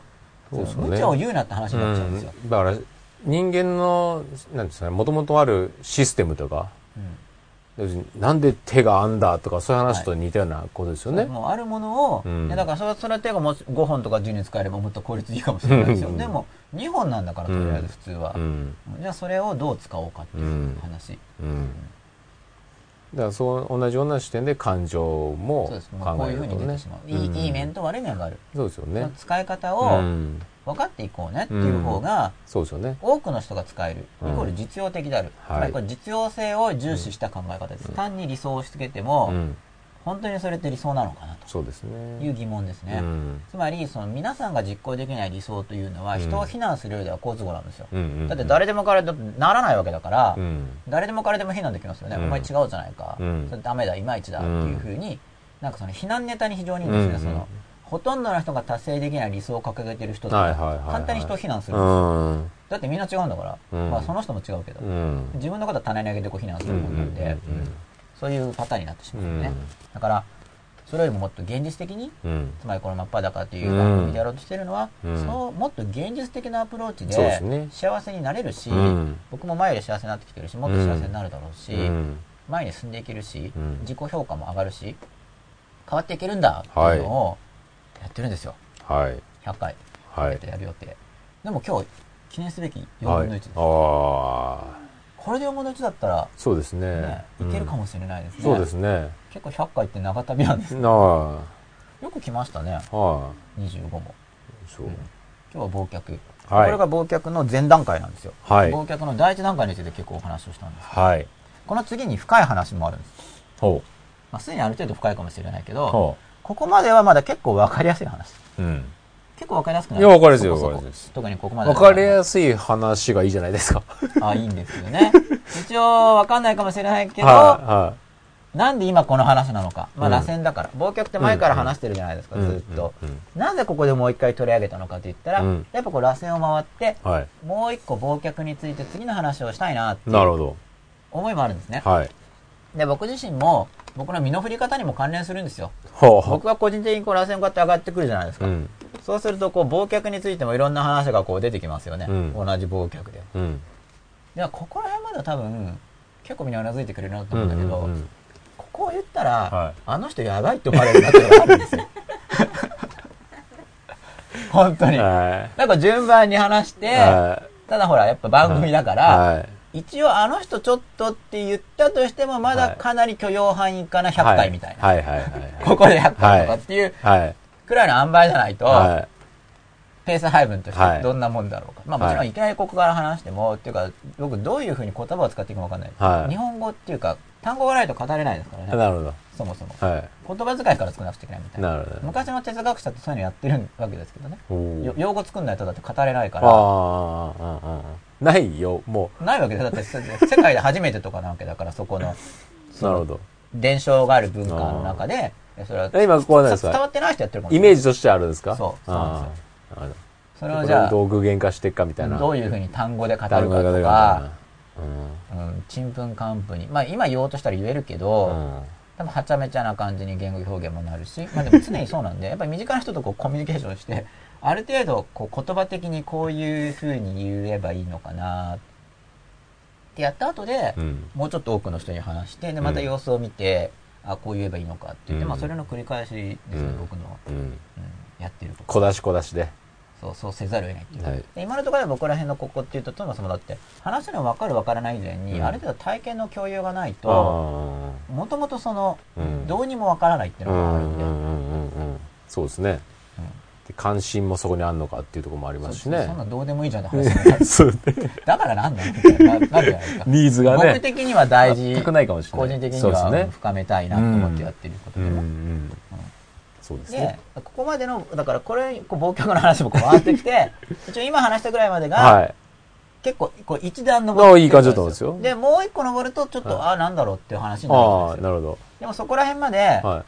言いたいなとは思ってるんですね。はいはい今日はそこら辺までは話ああ、そうとなるほ思ってきて、はいそれでだから前回の話の上で、ど。はい。これ忘却なるほど。三次元宇宙間通信の話をした後で、なるほど。忘却なわけです。じゃあもうちょっと、続けますか？うん、続けようかなという、はいさんが終電に間に合う。まだ、まだ大丈夫ですよ、全然。今、大茶子さんも、あ大茶子さん来た。あ、そうだ、大茶子さんあれですよ。知ってますか？ソロベンさんも。大茶子さんも、はい。UST 番組をお始めることにおなったそうです。おめでとうございますって告知してよかったんですかね？隠したかったらごめんなさい。隠したい人はユーストリームやらないですよ。ユーストリームじゃないまだは書けますよね。はい大丈夫ですよね。はいユーストリームだから。い。バサッとかかってたら見れないですしね。大丈夫だと思いますよ。大茶子さんぜひ告知してください、ツイッターで。えー、何やられるんですかね？大茶子、大茶子8 6分前の声も真っ裸。あわかんないですけど。地元のあ。うん。なんか声がかかって、ストリーえム始めるそうへなんで、えぜひ告知してください、いいですね Twitter で。面白ね、おちょこさん。うんちょっと見てもいいですか？あ、そうか、こっちで見れるようになってますね。はいここまでの話を受けて、続きを。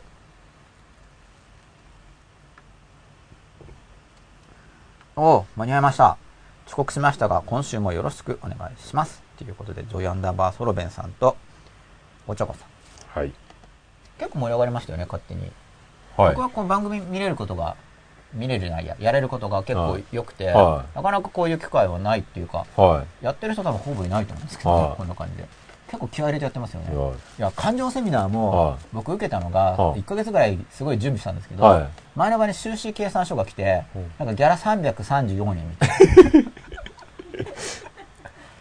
なるほど。まあ当日申し込みがあったからもうちょっと増えたんですけど、はいはいはい。でもまあでもあれでもう、ん。一応黒になったじゃんみたいな。ああなるほど。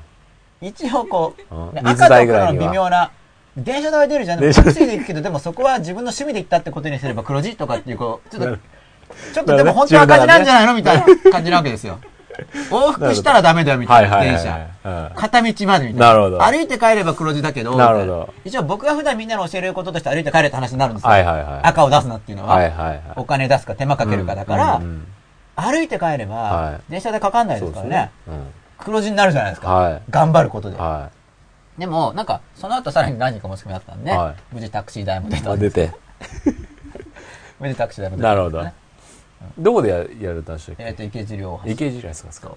だからほら、もうそういう、なんか、ね、人いっぱい来た方が収益出るじゃん。あまあ、でもそのマーケティングマーケティングじゃない。うん。でもそれをずっとやってることもできないから、うん。すごい時間かけて準備して300円とかっていうのを、で将来そういうのやりたいんですよ。うん。例えば資産とかできればう、んいらないからだって、ね、そこで生活費とか関係ないじゃないですか。本当に自分が伝えたいことだったりでとか。もそこにまで至ってないんで、うんこうそこで収益は、あ時間をかける場合に自分の時間の使い方的に収益を上げないとまだいけないうん段階なんです、僕の人生のステージが。はなんだけど、結構あれは個人的に嬉しかったんですよ。いうん。でもマイナス300円とプラス300円はなるほど。大きいですさ。うん。自宅勤勉だったら300円でももうプラスなんで。じゃあ利益の3分の1は使っていいからって言って100円のパンが買えるんですけど、うん。でも電車代がかかるからうん。赤になってしまうんですよ。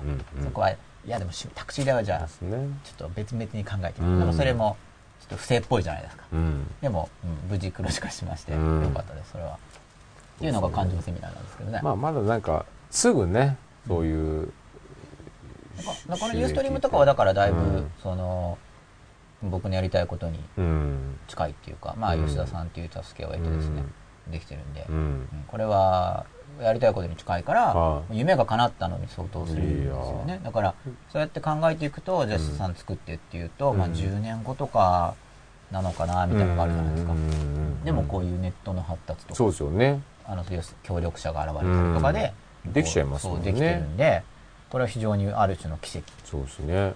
なんですねこの番組自体が。うん。今忘却についてお送りしてたんですけど、はい。あので続きをだから言おうかどうかなって、まあ、言うつもりなんですけどね でこれ多分分かりにくい話だと思うんですけど、まあ、ここはまだちょっとま迷ってるんですか？そう。なんて言おうかな今ほらちなみにしかも今日反応も見れないじゃないですか。多分今まではいい感じだと思いますよ。いい感じですか？はおまけみたいに言えばいいのかな？いあいいこれこれ。感じであそうか。これ日付も言わ入れないと。今日って何日でしたっけ？13ですね。2010年。もう10月13日。はい月末セミナーどうしようかなってまだ告知してないしっていうか準備もしてない。感情セミナーだった。番組中番組中。何日どうしよう。また直前に言うとみんな来れない。し直前すぎますみたいな。まあそれはそうなんですけど。確かにその通り。さあ。続きをどうしようかなって今考えてます。はい。新規。新規ってここですよね。新規新規。はい。はいで今ははい。忘却でですね、はい。そうか。今急に話を聞くと少し分かりにくいと思うので録画を見てほしいんですけど。まあ自分と相手がいますよね。うん。そして自分の心の中。相手の心の中。この中にこう宇宙があると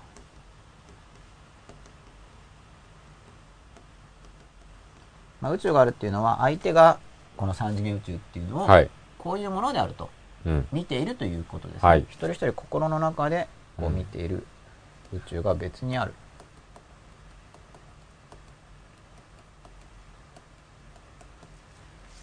こういう話をしたわけですね。はい。で、まあ、分かりにくいと思うので、はい。細かくは語らないんですが、はい。細かくは。はい。さっきまでのモデルを、はい。だからこれ、録画で見、あ録画で見てる人は初めから見てるから大丈夫ですね。うん。今途中から見てる人は、うん急にわけわかんないこと言ってると思うと思うんで、で、初めからはい。見ていただけるとと思うんですけど、まあ、さっきの自分自身が感情が変わると状態が変わるよねって。うん。で、状態が変わるときに忘却が起こりますよ。うん。で、忘却が起こるっていうのを知っていると対処もできますよねっていうところまではい。お話ししてきました、ねはいこれ分かるだけで本当いろいろはい。変わるし、僕はでもこの番組には本当かなり期待してるんですけどね。はい。だって直接会って親しくお話しするって言っても、これ2時間ものとか100回とかなかなかできないじゃないですか。はい。直接会うにしても。そうですね。そうすると、このまとまったお話ができるということで、はい。これ本当素晴らしいですね。はい。見てる方からもそういう声が届くんですけど、うん。本当素晴らしいです。だって、やれないですからね。ほんの5年前でも。まあそうですね。うん、すごい大変っていうか、うん。ね今でもそこそこ大げさですけど、うん。なんかもっとすっごい大げさにしないとできないですよね。そうですね。ほんの5年前うで。ん。うんすごいと思うんですけど、そうですね。録画も残っちゃうみたいな。うん。まあ、歌ローカルに保存しておかなくちゃ。でね。これがはい。今自分と相手で書いてますけど、さっきまでは同じ自分、この自分が感情が変わることによって状態が変わって忘却が起こるってお話をしてきました。で、そのモデルをよく実感して、ああ、そうだよねって思ってからこの話は聞いてほしいんですけど、うん。あ声おかしいですか？大丈夫です。大丈夫ですか？はい。そのお話を聞いてほしいんですけど、はい。この宇宙の分断っていう話ありますよね。一人一人心の中に宇宙を持っている。はい。一人一人心の中に宇宙を持っている。で、これを忘却として捉えることができると思いますよって話ですね。ちょっとできるんですってこうちょっと断言するには話、断言するというよりは、これも忘却として考えられはしないでしょうかね、ぐらいなんですけど、どの部分ですか？このはい。相手の宇宙と自分の宇宙が分断されていると。うん。うん確かに若干の共通性はあるけれどうも、ん。で特に考え方とか環境とかが似てる人ほど共通性は高い、はい。でも基本的には分断されていうて、ん。同じも宇宙をどう見ているか世界をどう捉えているかっていうのはうん一人一人違うし、うん相手の宇宙に入り込めるわけでもない、はい。入り込んでるように見えるけどうん。入り込んでないっうてん。いうお話をしたと思うんですね、はい。でじゃあ相手の宇宙が分かんないからその分断されてると知っていることで、うん。逆に同じだと思ってたら相手の宇宙を自分の中に構築する必要がないんですよ。だって同じなんだから、はい。自分の宇宙をそのままやればいいですよね、はい。でも分断されてるからこそ向こうもこっちのことが分からない。こっちも向こうのことが分からない、うん。だから相手のことを観察して相手の宇宙の似姿を自分の心の中に推測と想はい。像で作っていきましょう、はい。でもちろん推測と想像だけじゃなくて、うん。相手はこうなんだなって仮定したら、うん。それでコミュニケーションした時に、さらに修正できますよ、はあ違う、うん。こっちかなと、うん。自分の中に相手の宇宙を直していくんだという話があったと思うんですよ、はい。分断されてる、うん。なんで分断してるのかって話なんですよ、どうして自分の心の中の宇宙とうん。相手の心の中の宇宙は違うのか、うん。でこの話を理解するために、うん。その自分と相手の宇宙は分断されてるけど、うん。同じ自分と怒っている自分の宇宙もかなり分断されてるんですね、。うん。普段の自分が見ているこの世界と、はい。怒っている自分が見ているこの世界っていうのは違うんですよ、うん。違う見方をして。はい。でそれはそれぞれの宇宙が分断していることにうん。相当するんですよ、うん。でしかも怒っている自分が普段の自分になった時にうん。この怒っている自分の時の記憶は持ってますけど、うん人格的な連続性はそれほどないんですね、うん。人格変わってるからうん。で、これは同じ自分が怒ってる時と普段の時ですけど、うん。怒ってる時の自分は継続してるわけです。この怒ある時怒っていた、もうちょっと後に怒っていた、この怒ってる時は怒ってる時の前の自分が言っていた話に結構こうつなげた話をしていくんですよ。うん。普段の自分は普段の自分でつなげた話をしていくんです。うん。これと、この怒ってる自分がこうつながっている人格っていうのと、普段の自分がつながっている人格っていうのは、自分と他人のモデルに近いんですね、実は。うん。ただ、完全な自分と他人に比べれば、要するに同じ感覚器で世界を見ているっていうことだから、うん共通する記憶とか肉体的なつまりここから見ているっていう視点の記憶は共通してるし、うん同じ部屋でも生活してるんだけれども、自分と他人のモデルにかなり近い。うんその忘却という部分では似ている。ただ違うのは、他人の場合には通常の普通に生きていても、その忘却がない時、その共通性っていうものがよくわかんないんですよね。うんただ、普段の自分の感情が変わるときに、その忘却っていうのが起こるっていうのを観察してきますよね。うんで、感情状態ごとに人格がこう飛び飛びだけど、つまり時間間隔が空いてるけれども、飛び飛びなりにちょっと継続感がある。というものを観察すると、そのデータが自分に溜まってくるんですよ。うん忘却ということが起こる。うん感情が変わるごと、その感情ごとに人格とか理性っていうのをどうも持ってるなっていうデータが溜まってくるとしますよね。で自分の中にいくつかの自分っていうのが見えてきますよね。うんこういうモードに入った自分。こういうモードに入った自分。うんこういうモードに入った自分。で、そういう練習をしていくと、他人に対する見方っていうのが、分断されてることが分かるがゆえに、うん別モードの自分であるかのような感覚が出てくるんですね、実際。うんつまり怒ってる時の自分も一応一応自分なわけです。うん。普段の自分と。はい。で性格変わってるけど、うん。一応じ自分だなっていう意識がありますよ、うん。でもこの観察をしていることによって、うん。実はモデルがすごく似てるんで、うん。いわゆる他人に関しても、うん。別モードの自分みたいな、うん。理論ではなくてですね、うん。感覚が出てくるんですよ。うんうんその普段の自分の性格ごとのうん。忘却っていうのを観察することうん。で、結局モデルが似てるから、この自分と相手の分断宇宙についても、うん。普段の自分の忘却をすることで、うん。いわゆる他人っていうのに対して、これ本当逆説的なんですけど、うん。その分断されてるよねっていうのが見えてくることで、うん。しかもその普段の自分の感情が動く時にも分断が起こってるよね、うん。忘却が起こってるよねっていうのが見えてくることで、はい他人なんだけうど、ん。別モードの自分っぽい感覚が出てくるんですよ。んっていうのが、うん。今日の話の セカンド部分。で、あ前回の話のうん。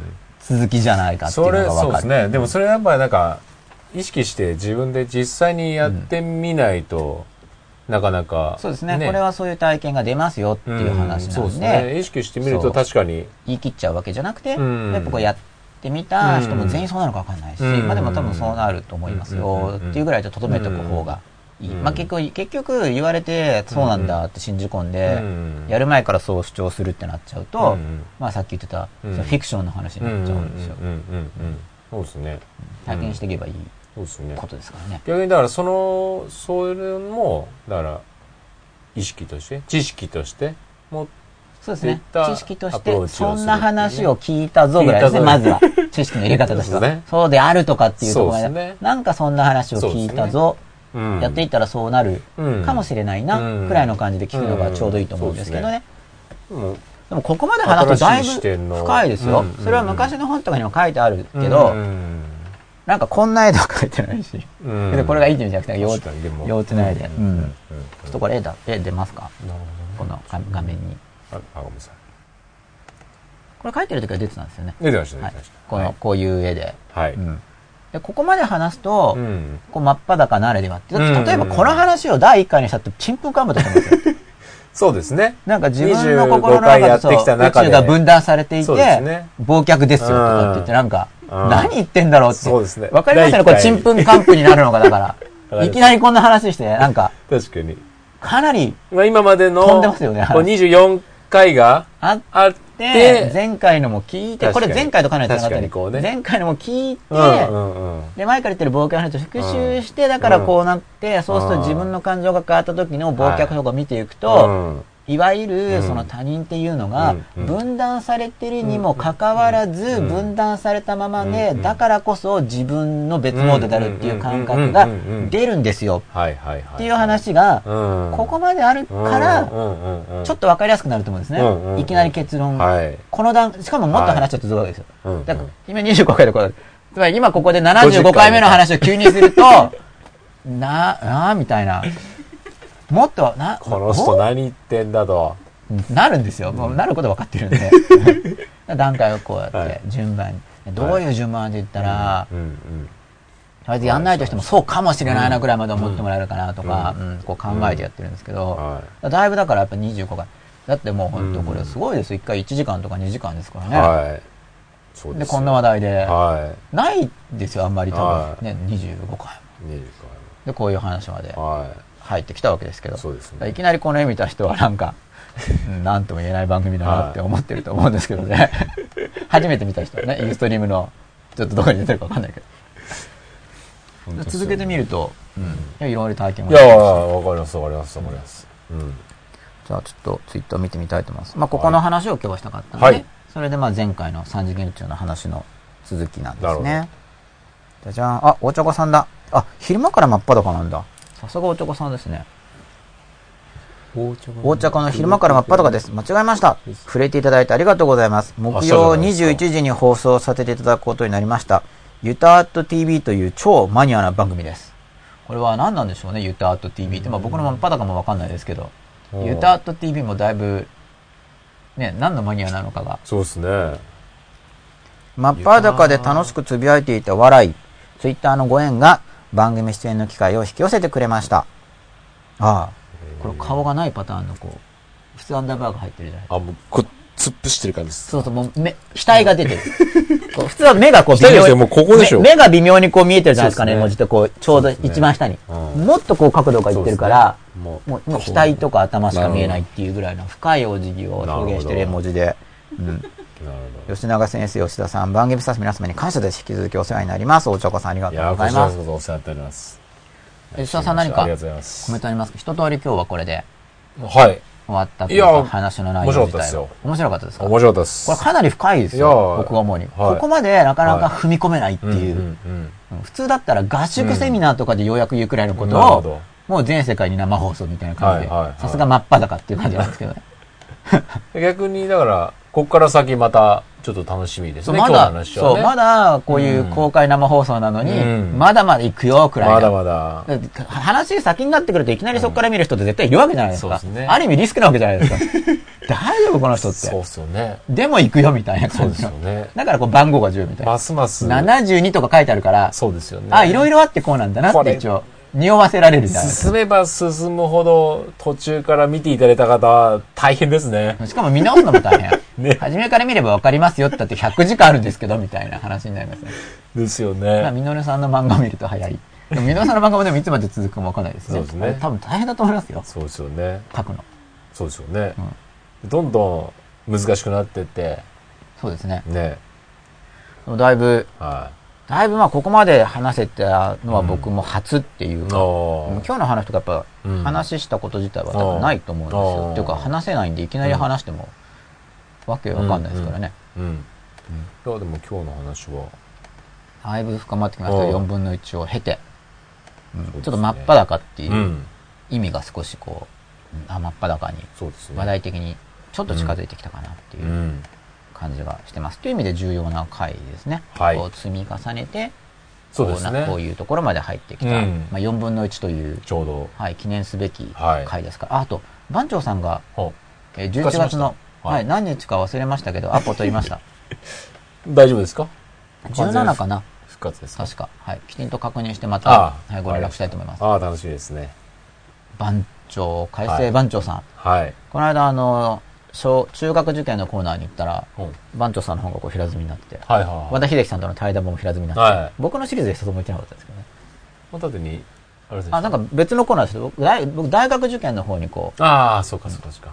やっぱ改正番長とかだと改正って入ってるから、ああ、なるほどね。でも僕まだ中見てないんですけど、多分大学、パラパラ見たことあるんですよ。もちろん。大学受験の本ですよね、おそらく。違うのかな？だけど、やっぱ改正だから、11月中中学受験のにも出てるみたいな。置いてあるっていう。10月中に読んでみてください。きっかけがあると。読まなきゃダメですよきっかけがあると読みますよね、人間。読ん、読まなきゃダメですよ。読まなきゃダメですか？ダメです吉田さんが強烈。吉田さん読んだんですか？読みましたよ。あれ読んだんですか？はい。ありますもん。オフィスにありますから。あ、そうですよね。はい教育関連ですからね。はい。僕の方もオフィスにあるんですか？ありますよ。よかった。4冊揃ってますよ。ありがとうございます。はい。ということで、番長さんが、はい。ついにいらしてくれる。ついにいらっしゃるか。もしれません。また、わかんないですからね。わかんないですよ、それ未来のことは。またねだってまたプレッシャーかかるかもしれないじゃないですか。はまあでも楽しみにお待ちしておりますので、あ、そうだ、あともしツイッターがあれば、はいご質問とかあれば答えたいと思います。今日結局事前になんか10時からですよって一言も言わなかったっていうのもあるんですよね。まあ、基本的に、あ、来週も10時ですよね。い。もちろんです。基本的にははい毎週10時頃はい。やるつもりですので、はい。基本的にお知らせがなくても、はい。基本的にはあるんですよね。あります。まあ、やむしろやらないときはなるべく必ずお知らせしたいうというか、。はい。今日ないですよ、ね。基本的にはやりますよや。りますよね。はい。僕も頑張ってやっておりますので、はい。またぜひ来週もはい。よろしくお願いいたします。ということで今日は第25夜、はい。